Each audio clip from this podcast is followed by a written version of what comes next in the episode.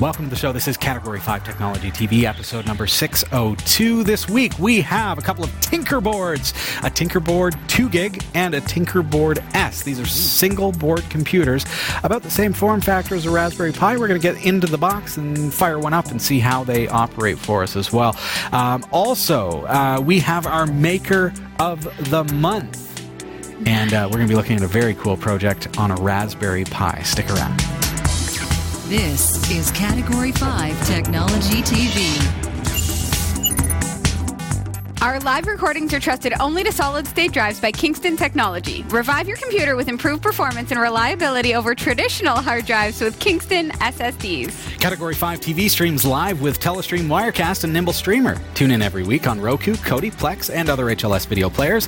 For local showtimes, visit category5.tv. Category5.tv is a member of the Tech Podcast Network. If it's tech, it's here. Cat5.tv slash TPN and the International Association of Internet Broadcasters, cat5.tv slash IAIB. Hey, everybody, I'm Robbie. I'm Sasha. And I'm back. Whoa, where'd you come from? No, I'm Jeff. but hey, I'm back. Jeff. How you been, my man? Good. I've been away for a couple of weeks because work's just been busy. Yeah, yeah. I feel like that's the new thing. Lately. It's like, why aren't you here? Work. Sasha and I were talking before each broadcast. Okay, well, what are we going to say? Jeff's excuses this week. I think last week's was like you were getting your teeth flossed or something like that. I Beard perm. beard, yeah. permed. Oh, come Oh, that- on. that would look Really? lovely on you, Oh, Jeff. You are horrible. No, well, we had to Perming we had to beard. we had to let the viewers know that we were still thinking of. Ah. Yeah, we've got a fantastic show planned for you tonight. Uh, before we jump into it, though, make sure that you subscribe to us on YouTube, and while you're there, uh, click that bell in order to receive notifications whenever we're live or when we post. Exciting new material. So, um, you both are subscribed on YouTube. You've clicked Yes. the bell. You get the notifications. Jeff said before the show. What did you say? Look, I don't remember. We're on yeah, air. we're live. they're live. I was like, I said so many things before the show. I don't remember which one. yes, we're live. in relation to the current conversation, Jeff. So if you were to take what I was saying and actually use context, you'd hmm. probably figure out what we said before the show. Yeah.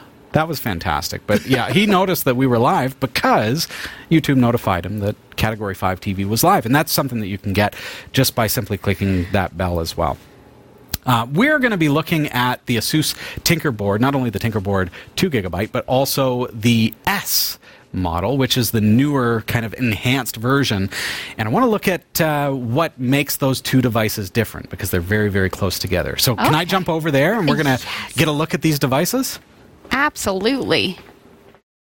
Hey, folks. So, first of all, we've got the Tinkerboard 2 gigabyte and the Tinkerboard S. So, 2 gigabyte. I mean, this is the this is the original model. They call it the 2 GB, and then we've got the S as well. Before I start, I want to mention that we have a coupon code. If you want to head on over to Ameridroid.com, we all know and love them. Uh, you can save up to twenty-five dollars off of this board if you use the coupon code ATBS dollar sign 25 off just like you see on your screen down there this one here we can save $7 atb dollar sign 7 off got it Okay. So, first of all, we're going to jump into the Tinkerboard. The, this is the original Tinkerboard packaging. This is the Tinkerboard 2 gigabyte. And let's just jump right into it, folks. I'm really excited about these because Asus has taken the form factor of a Raspberry Pi and said, okay, well, let's actually give it a little bit more powerful, uh, a little more power, um, and definitely, you know, two, two times the amount of memory on this board. So we've got two gigabytes of onboard memory. We've got 4K video output at 30 frames per second. We still have a Raspberry Pi uh, GPIO. However, the Tinkerboard, as you see, is quite cleverly color coded. And uh, it's a it's a lovely looking board if you if you can say that. But if you can see it, it looks very, very much like a Raspberry Pi or a Raspberry Pi 3 as far as the form factor goes, and so much so, we're going to see tonight that it's in fact so similar that it'll work in the uh, in the case. What else do we have in the box for the Tinkerboard 2 gigabyte? We've got a heatsink and some paperwork. instructions, which we'll just kind of put back in the box. Okay, Jeff? Okay. He's like, read the manual. All right, so there is the Tinkerboard, and now let's get into the Tinkerboard S. So this is the next model, and this is kind of, I would say that this is an enhanced version of the same board. What do we notice? It it looks the same. It looks Like identical. Like- identical. Be careful. Label them, whatever you need to do. Make sure you know what what one is what. So on the right hand side of your screen, that is the Tinkerboard S.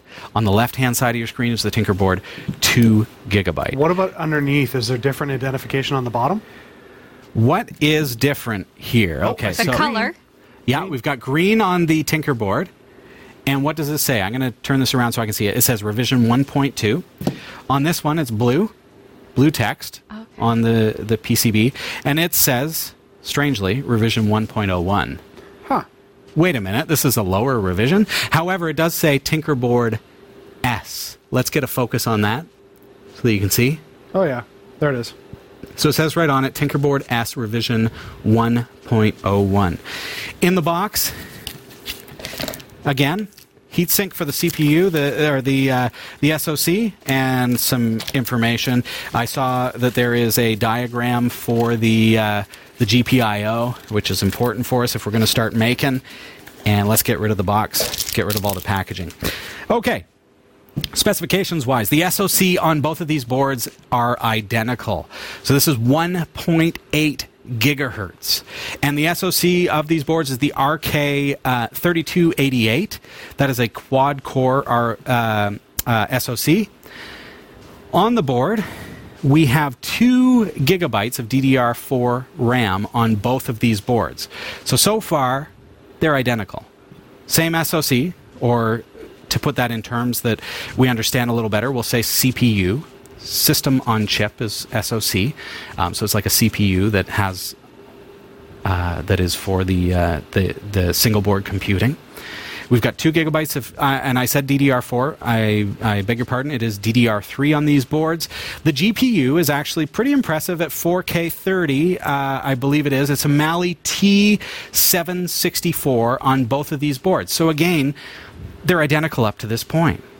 802.11b, G, and N Wi Fi is uh, integrated into both of these boards, and gigabit Ethernet. So if we're looking at this from the perspective of a Raspberry Pi, and people are saying on YouTube, you know, why do you constantly compare these single board computers to Raspberry Pis? And part of that is because we're all familiar with a Raspberry Pi, yes? Mm-hmm. Yep. We can agree that we all know what a Raspberry Pi looks like and how it operates and what it is and its form factor. So if I say, hey, this is the same form factor as a Raspberry Pi, or this is the same shape and same size as a Raspberry Pi 3, you can grasp what that means. And so I'm not saying, I'm not trying to compare to a Raspberry Pi, but it's a benchmark, and they've certainly sent, set the bar for single board computers. And both of these systems are so close in form factor to a Raspberry Pi 3 that you can, in fact, use a Raspberry Pi case for these devices. Cool. Oh, that's handy.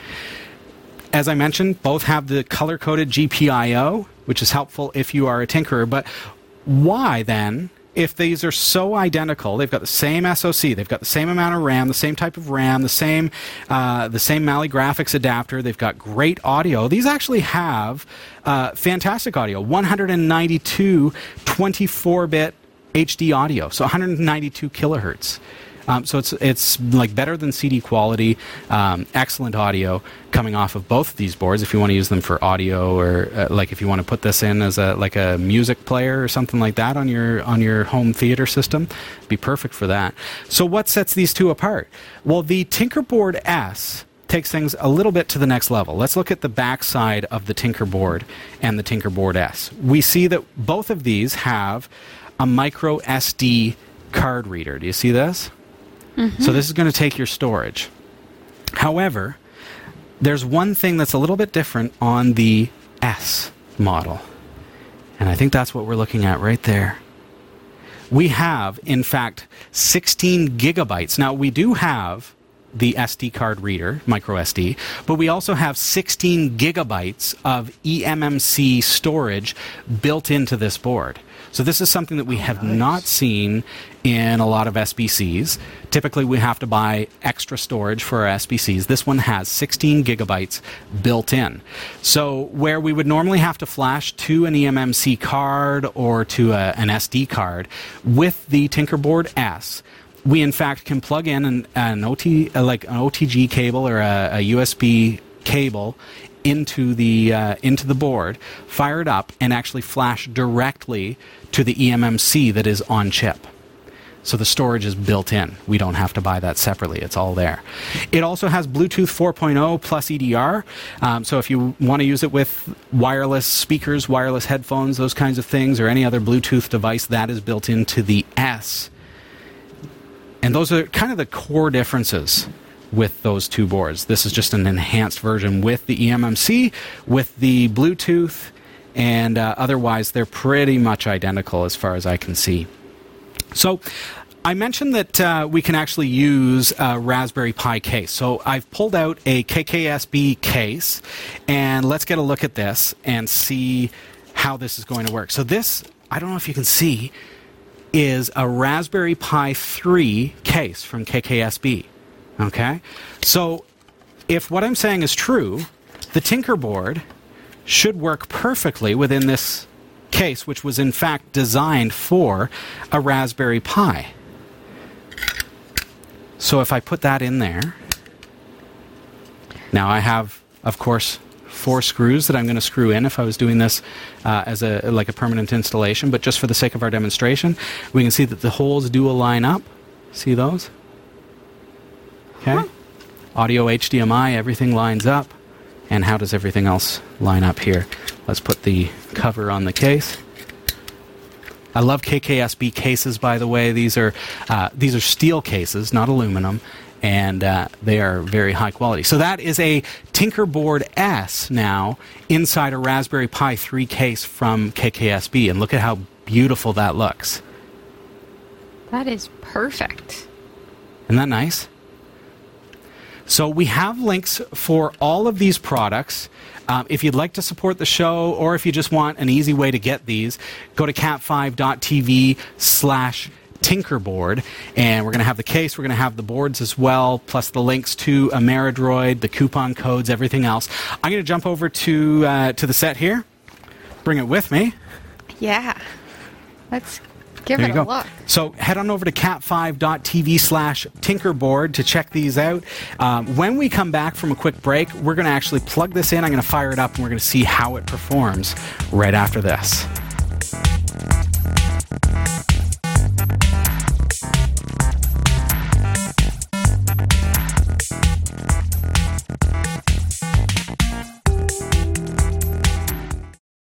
For a limited time, get your hands on limited edition shirts from the Category 5 TV network. These high quality shirts are manufactured by Teespring, a fundraising website, and your purchase will help support the shows we produce. Get yours today and send us your pictures to be featured on the corresponding show. Visit cat5.tv slash shirts to support us and get your official network shirt today.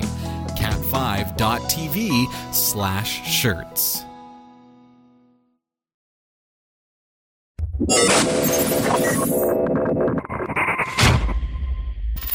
Welcome back. This is Category 5 Technology TV, and today we are looking at the Asus Tinkerboard, and we've got the Tinkerboard S as well.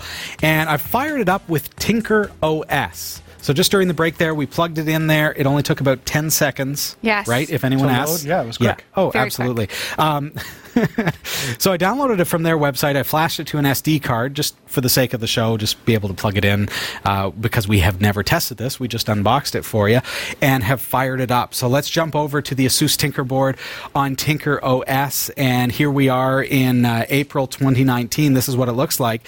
Um, so, first of all, as a Linux user, it looks like uh, LXDE right out of the box. And looks great. I mean, super responsive.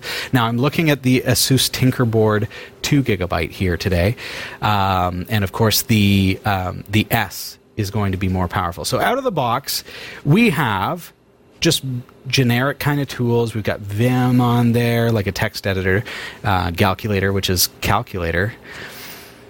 And I say I do say that with like a oh, Linux. yeah, let's just call it calculator, shall we? uh, under education, we've got Scratch, Scratch GPIO, uh, Internet. What do we have? We have Chromium. This is all out of the box, Okay. folks. I haven't installed anything. VNC Viewer. Under programming, we've got uh, Idle, which is Python, Scratch again, and sound and video. We've got a media player, system tools. So let's uh, let's jump up to, you know, if we jump into Chrome, just to kind of gauge how things run. Now, with this device, of course, this is a, a single board computer, and it literally is like what you see is what you get. I've just plugged in HDMI and power and a micro SD card, and I've got a, a wireless dongle for my mouse. So, Right. um, so you can you can connect everything together and, and boot it up, and you're you're good to go. So whether you plug that into a TV via HDMI, if you plug that into a computer screen, it becomes a computer. Whatever you want to use it for. So it's got the GPIO. You can connect things like um, just like you can with a Raspberry Pi.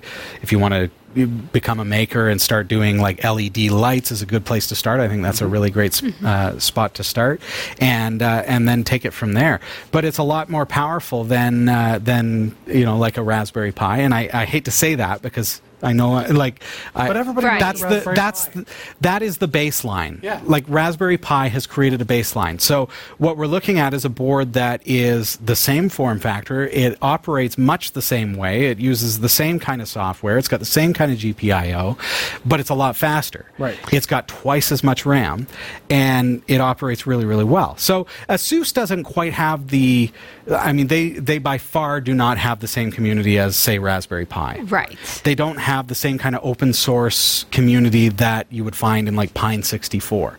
Right. Um, and and it's growing, but it's it's not quite there yet. So we can become a part of that by by purchasing one of these, getting up and running, and, and playing around. So over the next little while, we're going to start to see some benchmarks coming in. Right. Uh, our giggle scores are going to start coming in with NEMS Linux. Um, if you're interested in seeing how these kind of boards, um, these single board computers, benchmark against one another, you can head over to ne- nemslinux.com slash stats, and you'll be able to see each of these boards and how they're performing and how they stack up. So a giggle score shows you the value for the money. And speaking of, we do have a coupon which really plays into that. Yes. Um, so you can actually save $25 off of the cost of the Asus Tinkerboard uh, S, which is the, the, the model that has the Bluetooth, has the eMMC built in. So I'm going to post the links for you below in the description so that you've got access to those.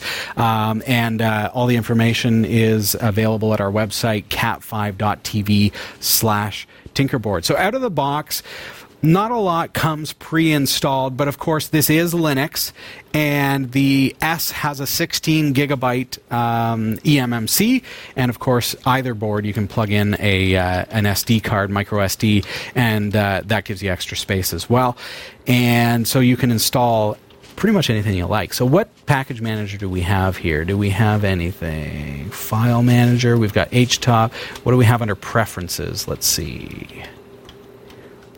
Synaptic Package Manager. So we have Synaptic already installed. So this is a Debian-based um, OS.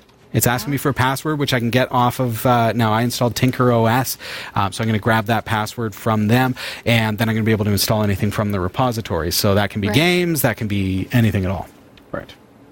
Cool Very- stuff. Very cool. Um, so we're going to be looking at those in the next little while. Of course, the comparisons are um, awesome over on nemslinux.com I, slash love, I love stats. the comparisons. I love seeing um, how each board stacks up. And when we look at the giggle score, which is the value for the money versus the performance, which is really what we're interested in with these boards as well, uh, we're going to be able to see So that coupon that you where's get, that does that? spot. That's going to affect the giggle score. Yeah, that's going to increase the giggle score. Like it'll make it better. It's going to decrease. Decrease. Which means Low the giggle. lower it is, the, the better, better the value. So it'll, yeah. So when you consider you apply a coupon, which is going to save you money, and now all of a sudden the value for uh, for the cost Mm-hmm. is way better than it is at full price, especially when you're saving 25 bucks. Like that's huge.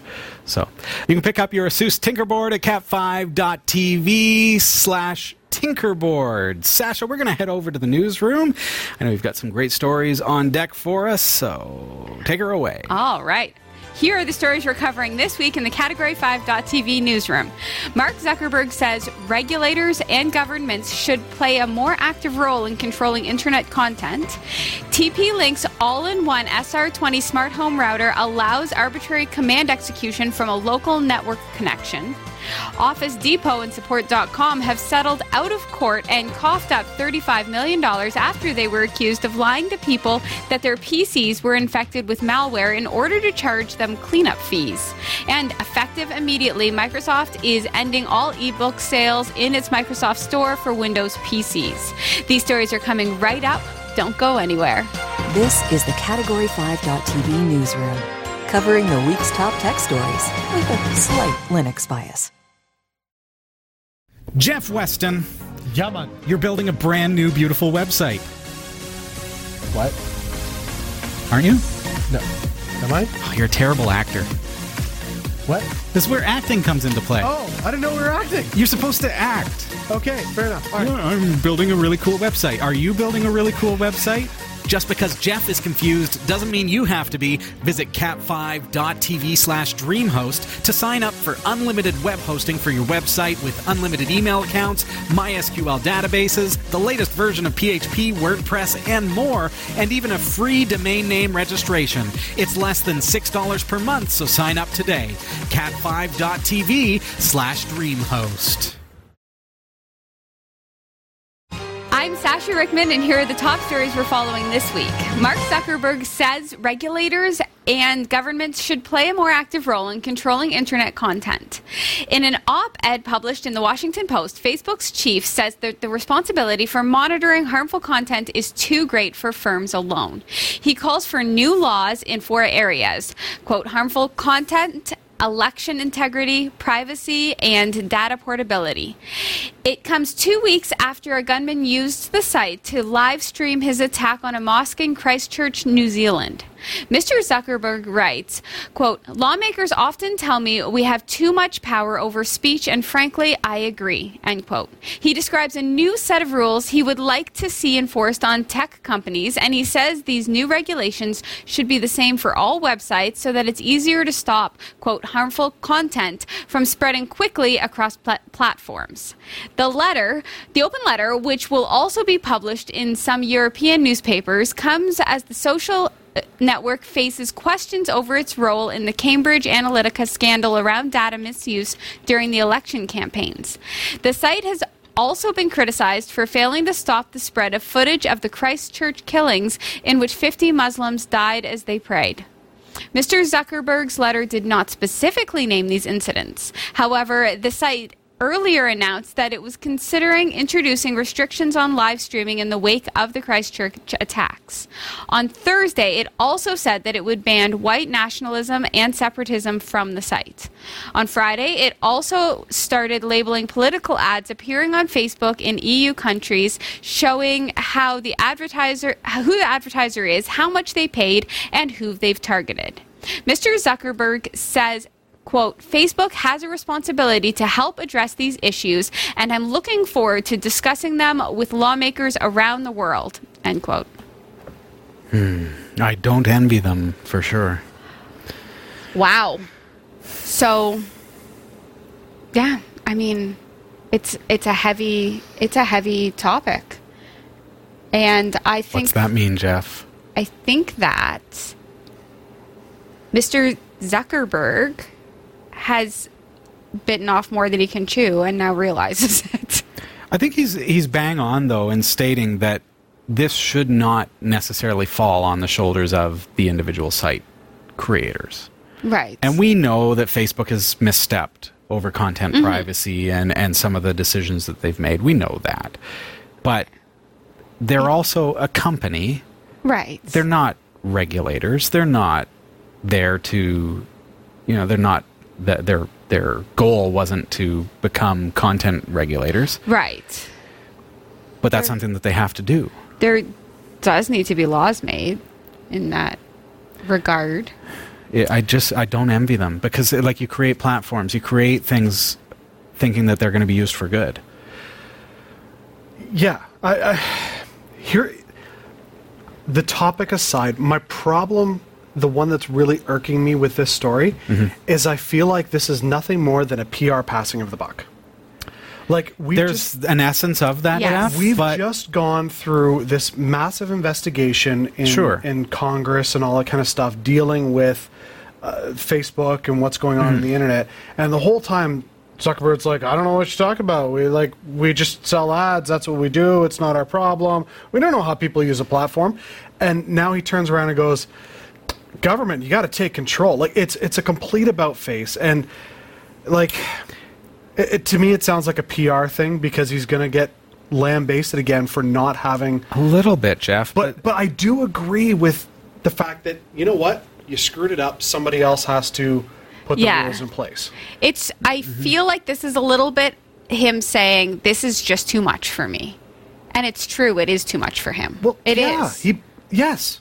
He we- needs but help. we've and for his that company. years. Right, but, I and think for that- his company, like if I founded a company that had this really great feature set, I don't ever think, oh, this is going to be used for this purpose. Right, exactly. That's where I'm like, yeah, it's definitely a PR thing, but at the same time, I would be beside myself as a CEO, as a as a founder of a company to to be like, okay, what the heck am I going to do? Like this is not what this was built for. Well, it, it's not. But I mean, at the end of the day, if technology has taught us anything, it's that the original purpose is not what it ends up getting used for when it comes to humans. We Right. find another way to use it. And, right.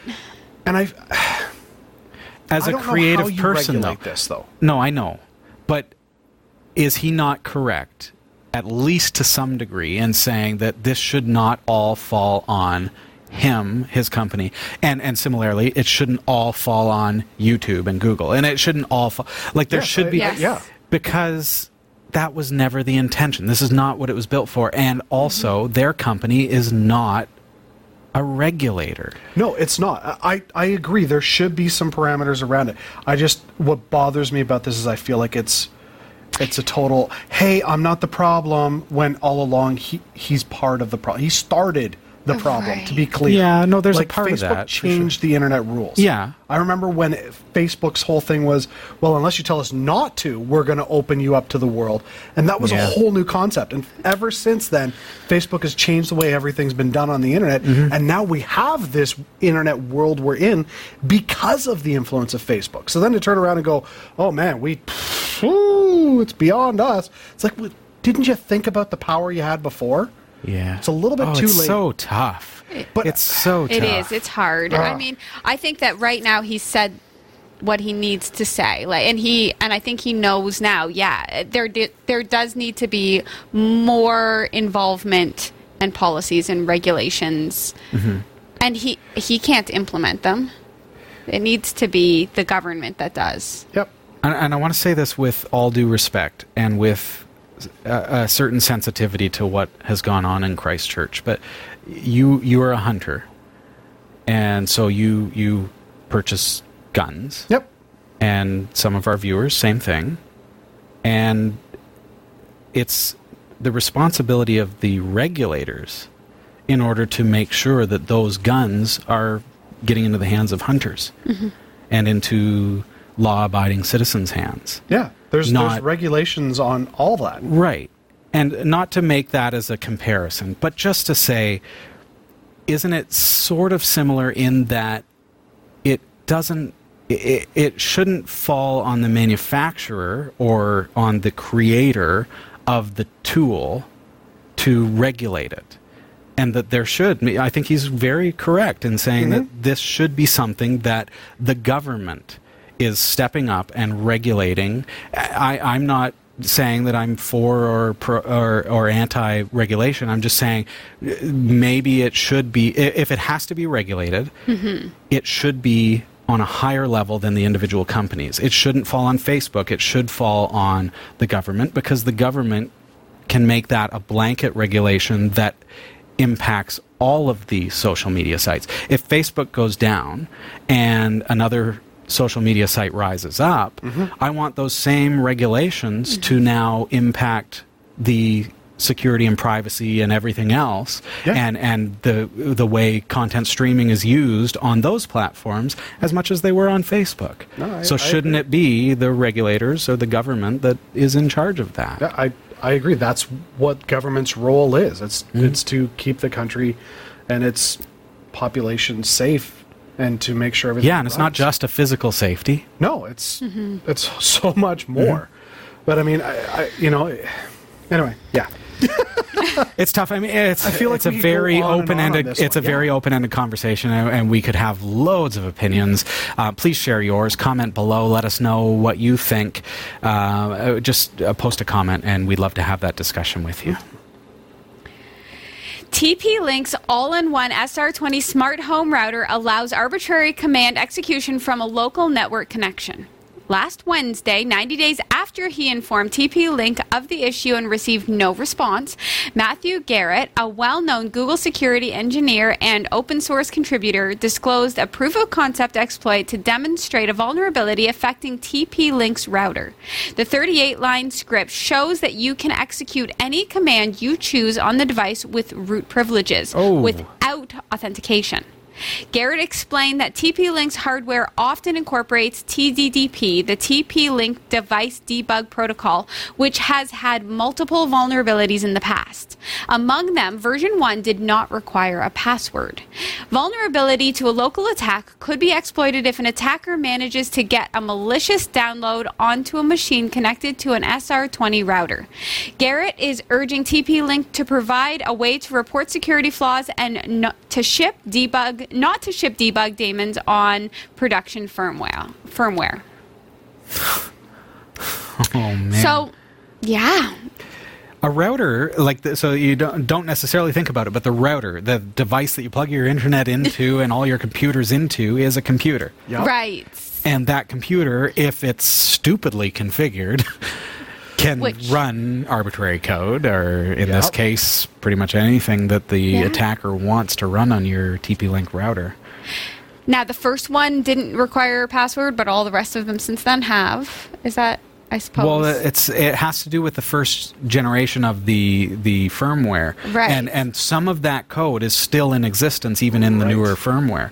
So the the exploit can still affect um, future iterations as well. Uh, But the the simple fact that uh, hey, this was reported 90 days prior, and TP-Link has not done anything about it or even responded to the security researcher is it just kind of shows that oh, this is this is a big problem right. and you're not really taking the necessary steps to resolve it. Yeah. Like when I had, if I had something like this come up, and Mm-hmm. when I have something come up in my own, um, in, in in my workplace, Yeah. like it's dealt with the same day, Yeah. not ignored for 90 days? not ignored for 90 days. Like this is something that is not a small thing. This is the root execution. So understand that's like the administrator rights to your network. And this is the very device that connects all your computers together and connects them to the internet. And with that, so, they're allowed to run any code. TP Link, like the router itself, is that like a router that would be used not only just in homes? Like, could it be used in offices and Sure, they buy like it for their could, office. right? Yeah, Like- I mean it's a consumer device, but um, well, what's what's the SR20? Like if I do a quick search, let's see what the SR20 looks like here, Sasha. 'cause it's- TP link. if somebody was Yeah, it's just a home router. Yeah. okay, I mean, That's what it not looks like, to me, anyways. But I mean, how many small businesses have just a simple home router? I mean, that's quite common. Yeah, So we discussed how how hard it would be if something crashed to back everything to bring it back up. So if you had your router, I'm confused as to like would if somebody went on into your router, could it it could crash everything? it's not about crashing; it's that they can now infiltrate. yeah, Right. access everything. And ransomware is a very big threat these days. right. days. Okay, so I am right. I'm right on the on the right line where then you could lose not only the business now, like the, it was the aluminum factory, Yeah. right? The ransomware. attack, exactly. yeah. It's it's reminiscent of that in my Mhm. mind. Okay. I, I have these discussions often about cybersecurity and, and you know what what makes us exploitable, and and people think, oh, well, no, nobody's interested in us, now that this is publicly known information, it's just a simple script that Yeah. goes out on the internet and looks for these routers, and as soon as it finds them, what does it do? It installs arbitrary code into that router. Now, understand it has to get in through the LAN, so they have to compromise a, a computer to get into the router. Mm-hmm. But when they do, now they can run anything. That's right. So now, and this is what happens: they're not interested in you. Quite, quite frankly, the small business that's using one of those routers as their home as their business router, Yeah. they're probably not interested in what you have. But they might be interested in your vendors. They might be interested in other companies. So all of a sudden, so they infiltrate your network. They get access to your email. They get access to the flow of traffic, and they say, okay, well, you're dealing. With, Okay, you're dealing with this vendor. Mm-hmm. Maybe it's an aluminum vendor. Right. Right. Let's just put Yeah. a, a scenario in there. So n- now we have your email. We have the capability of sending email from your email because we've infiltrated your router.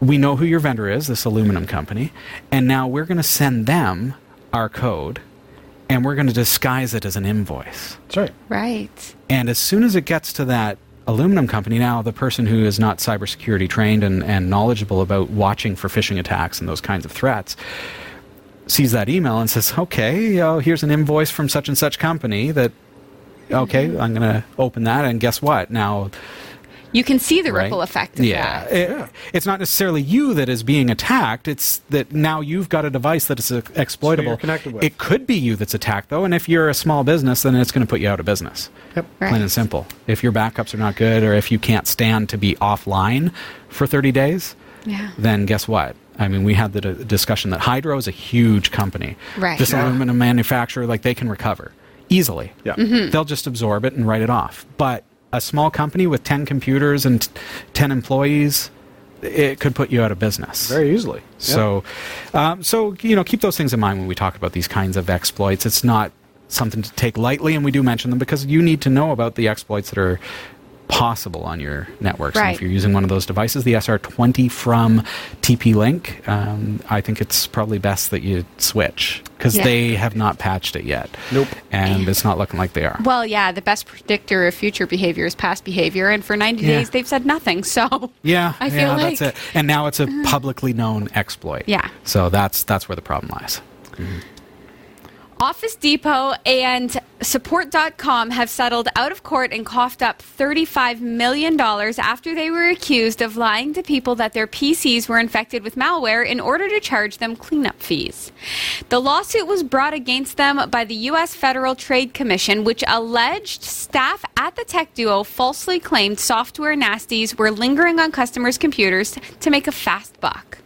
The lawsuit, filed in southern Florida, claims the two companies, including Office Depot subsidiary Office Max, from 2009 until November 2016, misrepresented the state of consumers' computers by using a sales tool designed to convince people to pay for diagnostic and repair services.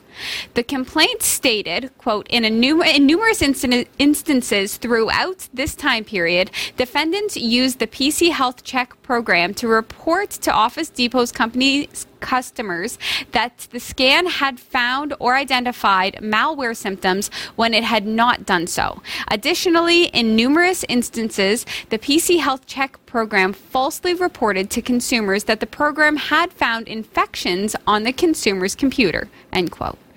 The, according to the Watchdog's complaint, the PC Health Check program was incapable of finding malware. Support.com allegedly programmed the software so that whenever an Office Depot company employee checked any one of four checkboxes describing a generic concern, like slowness, before the scan started, the scan would automatically report the detection of malware symptoms and, for a time, infections. The FTC court filing explained The PC Health Check program's detection of malware symptoms was entirely dependent on whether any of the initial checkbox statements was checked and not on the uh, actual state of the computer. The cost for PC Health Check could exceed $300. The defendants, according to the FTC, bilked customers out of tens of millions of dollars. To settle the charges, Office Depot has agreed to pay $25 million and Support.com will pay $10 million. The money will be re- refunded to affected customers. So, wow. Can you imagine training somebody?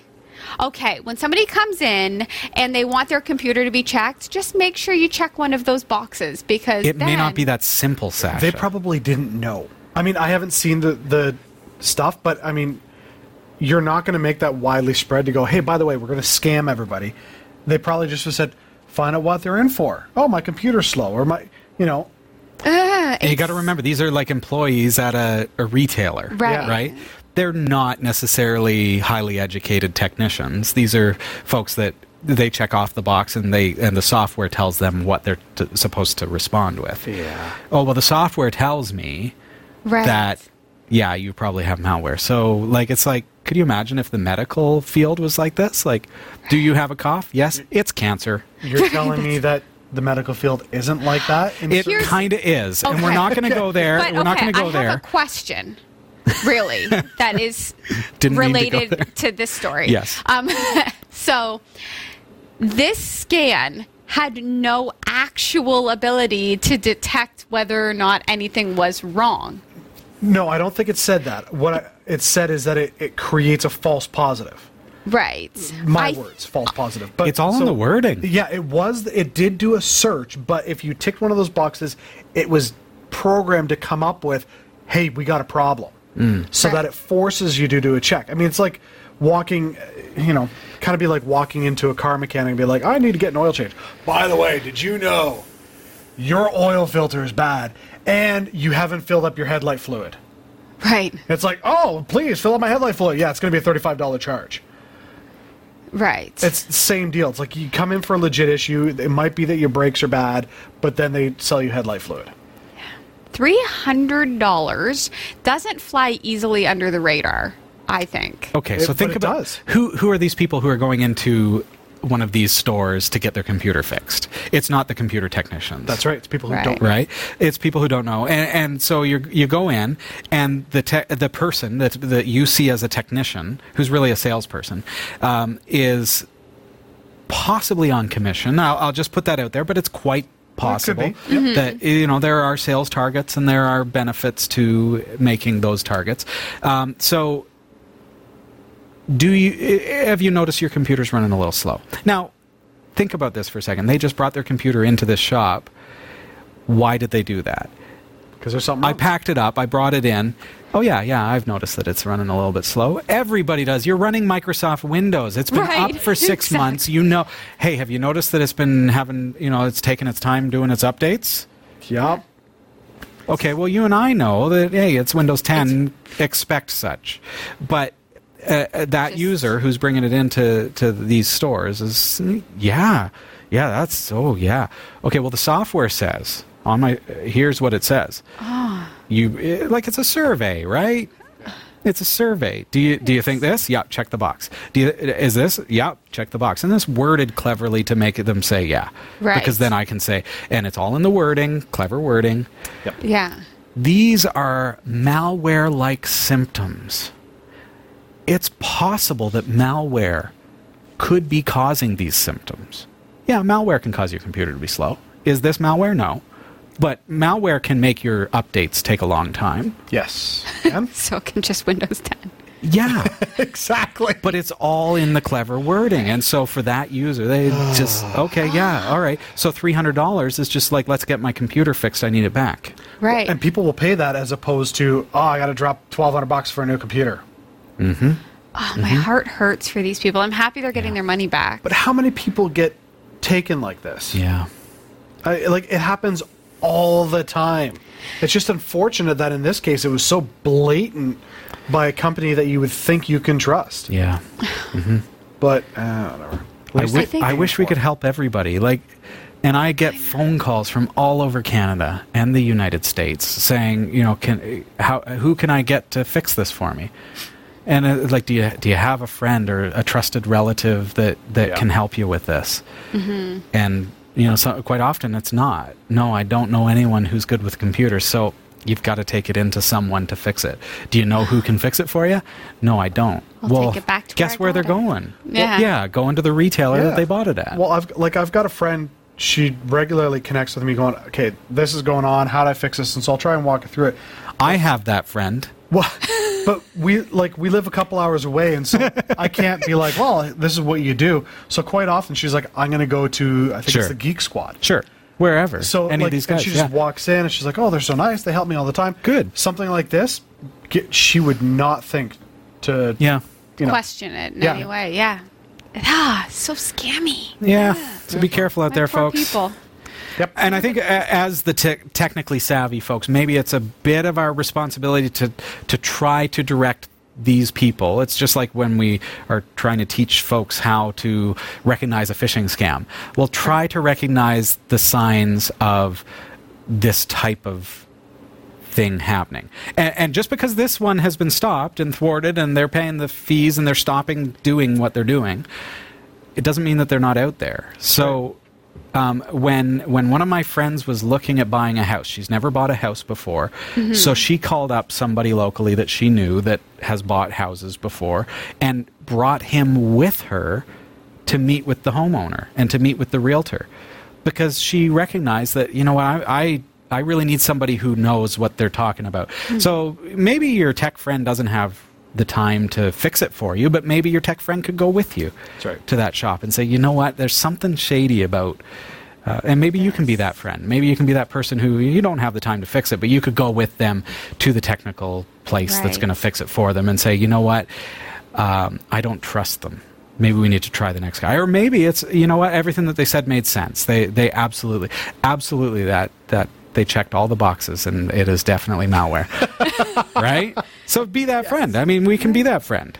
We don't have time to fix it, so be the friend who can at least go with them Exactly. and make sense of it. Or at least refer them back to this episode. yeah. right. And then they'll be calling on you anyways because they'll be like, he said, be that friend. Exactly.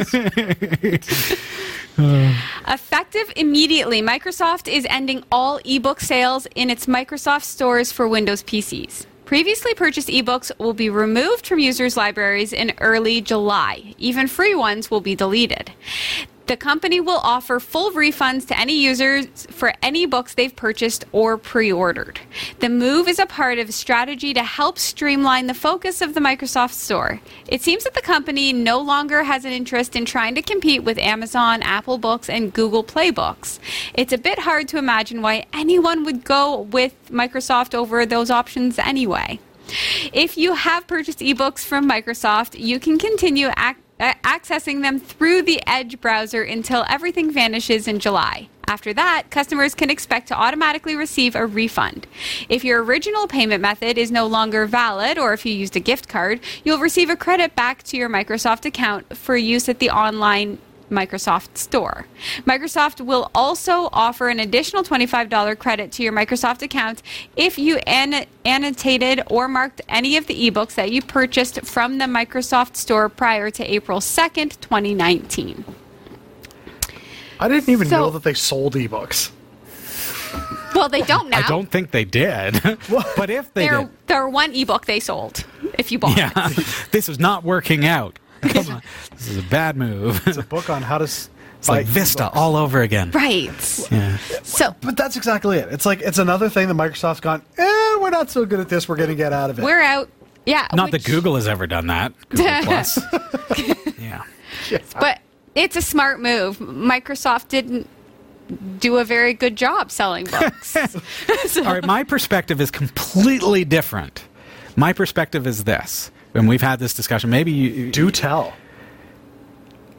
I don't like that a company that I'm purchasing from can renege on the things that I've purchased. So, uh, and I'm the guy who still buys physical copies of CDs, compact discs Right. for you youngins. That's he does. And then I rip them to MP3s, and then I have my digital copy, and I can do whatever I want with it. right. I don't buy iTunes downloads. I don't buy MP3 downloads or any any of those kinds of things. Or I buy physical media. That's I'm old school a little bit. I know. I buy DVDs and I rip them to my Plex server. I don't buy videos that are streaming through um, like I'll rent videos Right. because like if I was to go to a rental store, I know I only have it for 24 hours anyways. But if I expect to keep it, I would never buy a digital video from someone like um, uh, like uh, who is it that we get our rentals from? Um, the movie theater, Galaxy. Oh, um, Block. No. No, not Blockbuster. Cine- Cineplex. Cineplex, Cineplex. Cineplex store. Oh, yeah, they you can rent digi- stuff, so I rent my videos through them. But I would never buy one. But that's me. I would f- physically buy a DVD, and then I would have a But copy. could you not? And this is what I'm confused about in, in this is Yeah. okay. You buy a book. Well, it turns out you rent it because they're taking Yeah. it back. But you buy a book from the store. Can't you copy it to something else? Can't No. you back it up? You can't do anything with No. it. That's not true. Not necessarily. Well, but if they have control, Well, you'd Yeah. have to find it within the file system, and then you like it. But it all depends on the fo- file format. Yeah, like if it's if it's an are you a hacker or are you not a? ha- Oh, yeah, but an EPUB file is different. A PDF file is Right. different Right. from buying a f- uh, a, a book Right. from a store that gives you access to it within the store. Like if if you had a Kindle app and you Right. bought the book and you paid for the book, you can't take that out of the Kindle app. So if Kindle decided to just suddenly shut down, which they're not, they're Amazon's doing okay last I checked. Right. But if they did shut it down, I would just lose that book. It would not be what accessible. the anymore. fine print I want the physical book. right? The yeah. fine print says they still own. They can. that yeah, and so they you've get just around been it because they'll renting just it the whole refund it to time you. for like twenty five ninety nine See, or whatever I your wanna ebook know, cost though, you. Is what happens then to the money that was paid to the publisher? So if they're hmm. taking all the money back, yeah. are they then going to turn around and go to the publisher and be like, "Yeah, all we did was rent. Yeah, we want that money back." Ugh. Good thing we they only are sold not. one book. We're not hearing about that though, are we? No, but that is that the other side of it. Maybe it is. It's a good thought, Jeff. I would tell you, I I have one per year. I just started listening to an audiobook in Yes. my car during my drives, and I would be livid if, because I am deep in it now and I Yeah. am hooked. Oh, If it's all- like I know where you're going. if they took that from me, I would be really upset. Netflix removed Backyardigans. What? I'm just saying. My kids was into Backyardigans when Netflix pulled it from the lineup. Yeah. And so it's the same kind of thing, right? Nothing stays on Netflix forever. I know, I know, period, but- so why? yeah. Like you know what you're getting, Netflix is different though because you're paying a fee. Uh, you're not buying the program. right? You're if I buy a book, provide. yeah. But I, I think you've got a really kind of an interesting thought where what happens to the publisher? My wife is an author and she publishes through KDP, Right. Ki- Kindle Direct. So you can buy her books on Kindle. Well, what if they suddenly said, no, we're not going to do that anymore? And if- if they, they can't take the money back from the authors. no, they can't. No. So Could they? No. I don't But it know. hurts the authors. I Sure. Because how many people are going? Well, I had that book, but now I don't have the book anymore. Yeah, what was the book again? I Maybe don't it remember. helps the au- authors. Maybe now they have to go buy the hard copy. Maybe they're halfway through the book and they're like, "Oh, I need to finish this. I need to order it from Amazon." Well, but at the same time, it's like we're talking about Microsoft Store. I don't think it's that big of a player in the market. No, I feel like they can true. afford to pay everybody back their money and So, how many of you bought a Bitcoin? A single Bitcoin last week? I don't have that kind of money. had I had I bought a Bitcoin, what would well, have happened to me? let's this look at week? what CoinGecko says about the crypto market and how it looked as of 1800 hours on August 4, uh, August 3rd, 2019. If you bought a Bitcoin last week, so one week ago from when we broadcast this show, Would I be laughing? you would have an extra $1,214.01 US in your bank account from one Bitcoin. It is up to $5,233.02 US. It's a pretty big gain. Kind That- of nice. uh, that would be a good week. All those people who have thousands of Bitcoin, They're- That's right. You got me wrong. Yeah. Uh, okay. they lost since like yeah, it was year? twenty one thousand. A Yeah. couple. Yeah, Litecoin is up as well, ninety five dollars and seventy cents this week, uh, up from sixty one last week. Ethereum also on the rise, uh, up at one hundred and seventy six dollars and fifty four cents, gaining thirty eight dollars and sixty four cents. So we're on the up and up. Monero also gaining uh, at $71.27 per Monero. Now, Jeff, are you ready for Stellite? I am. It's the only one that lost at 0.04 ten thousandths of a cent drop. It's down at 1.56 ten thousandths of a cent. And Turtlecoin is, in fact, gaining and uh, is up uh, higher than Stellite this week at 1.7 ten thousandths of a cent. You go, little guy. It's just a little, Slow little bitty steady. thing. But you can have billions of turtle coin. Uh, that's all relative, right? I feel like we ne- now need a hair coin. hair coin? No, I would because do we got very poorly We got with the this. turtle and the hare. Huh? And so, Oh, that kind of hair. so then the hare goes Okay. really It's fast. like, where are you then going with crashes. this, Jeff? Jeff is like, I would have hair. uh, do remember, if you decide to invest in the cryptocurrency market, that it is always volatile and never closes. Big thanks to Roy W. Nash and our community of viewers for submitting stories to us this week. Thanks for watching the Category5.tv newsroom. Don't forget to like and subscribe for all your tech news with a slight Linux bias. And for more free content, be sure to check out our website. From the Category5.tv newsroom, I'm Sasha Rickman. And I'm Robbie Ferguson. And I'm Jeff Weston. All right, we've got to take a really quick break. When we come back, we are going to be getting into our maker of the month. Yeah. Stick around.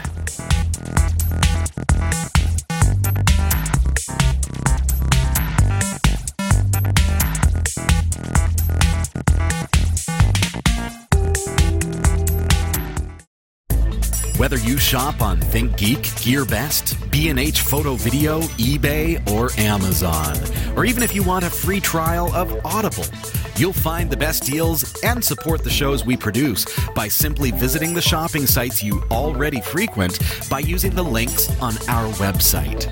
Visit category5.tv slash partners for the full and ever-growing list and help us create more free content like this show. Thank you for shopping with our partners, and thank you for watching.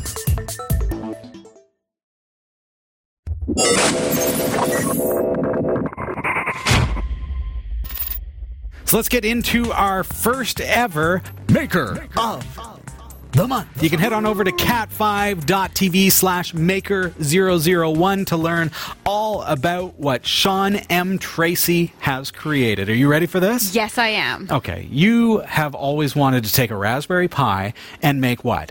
A picture frame that displays pictures.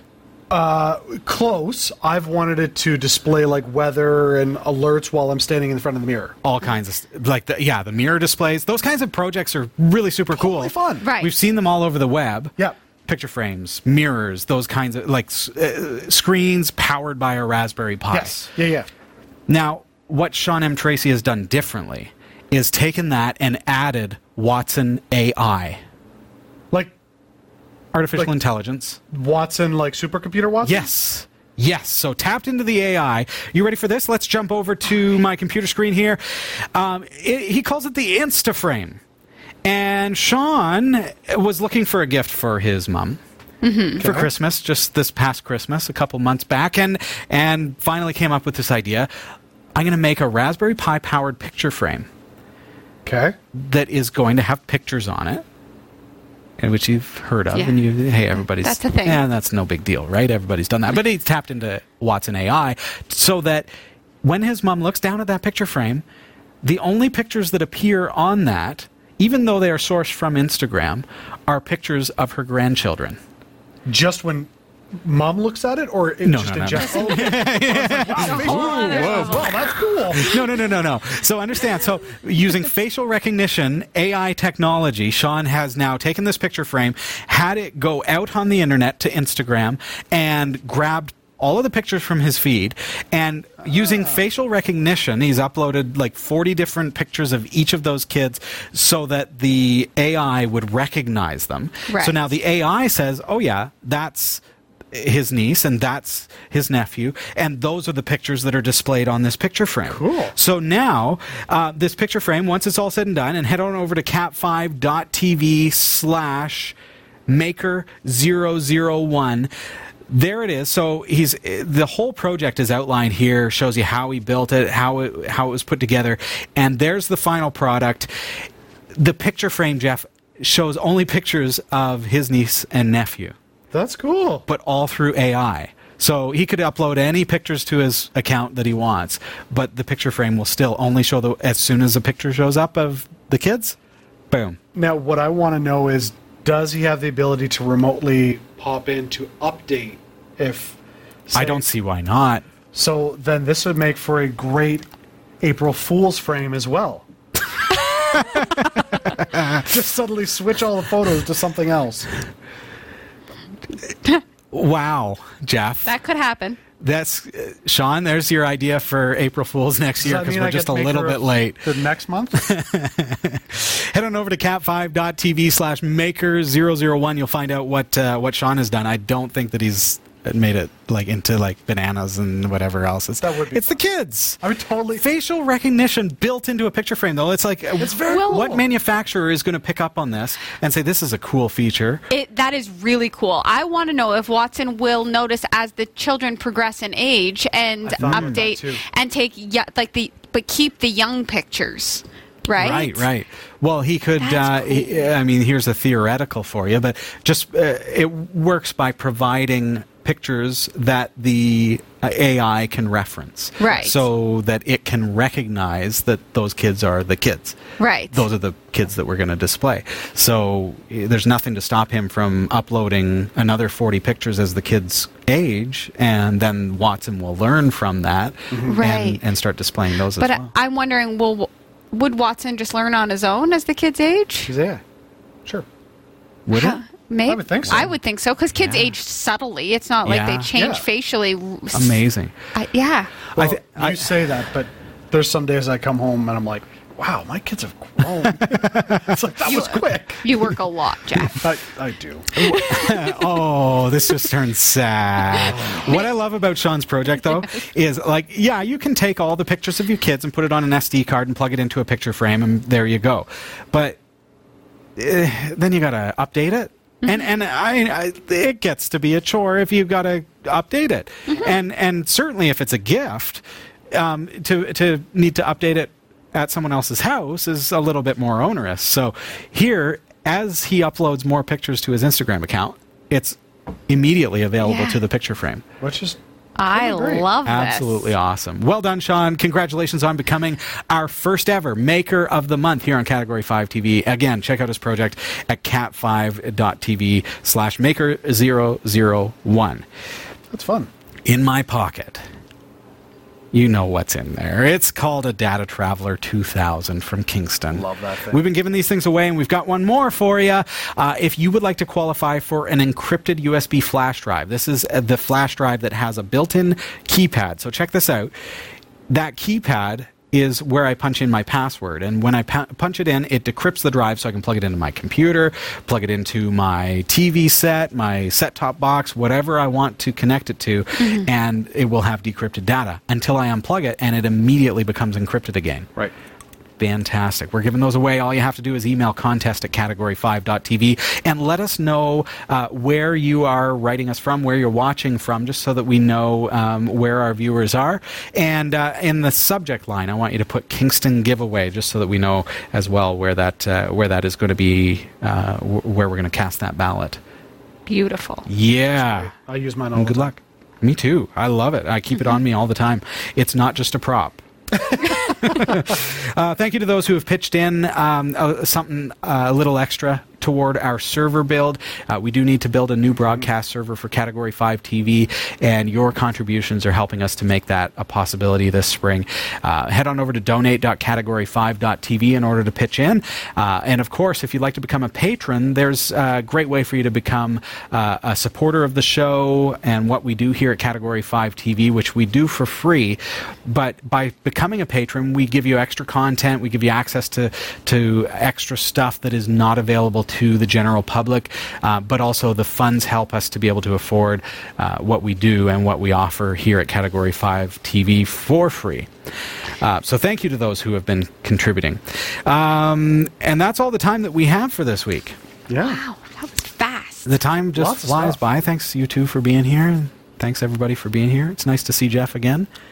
I exist. Yeah, I know. It's like, who is this bearded man? Yeah, I know. If all goes well, I should be here for the next little bit. Exceptional. Well, we're looking forward to it. Thank you for joining us this week. Don't forget, we are on Twitter at Category 5 TV. Also, if you want to follow me personally, I am at Robbie Ferguson. Are you on Twitter? Uh, That response was not very confident, so I would say that's. Oh, yeah, I have a Twitter account, but I don't update it. I update mine all the time, and I follow back. So at Robbie Ferguson, right here, uh, you'll get a follower for sure. Uh, we're also on YouTube. Category 5 TV. Um, if you want, you can tune in to linuxtechshow.com, which will reroute you to YouTube, a special channel that is edited down copies of Category 5 TV. So our one hour show becomes a whole bunch of little 10 minute clips, and that's a great way to watch Category 5 as well. We're also on Roku's channel store. You can catch us on Plex or Kodi channels. Uh, you can get those at Cat5 TV on GitHub. You'll find those. Um, also, our main website brings everything together at category5.tv, so check out that website as well. It's been fun having you here. Hope everybody has a great week. You too. Yes. Nice to see you and have a fantastic week. you as well. See ya. Bye.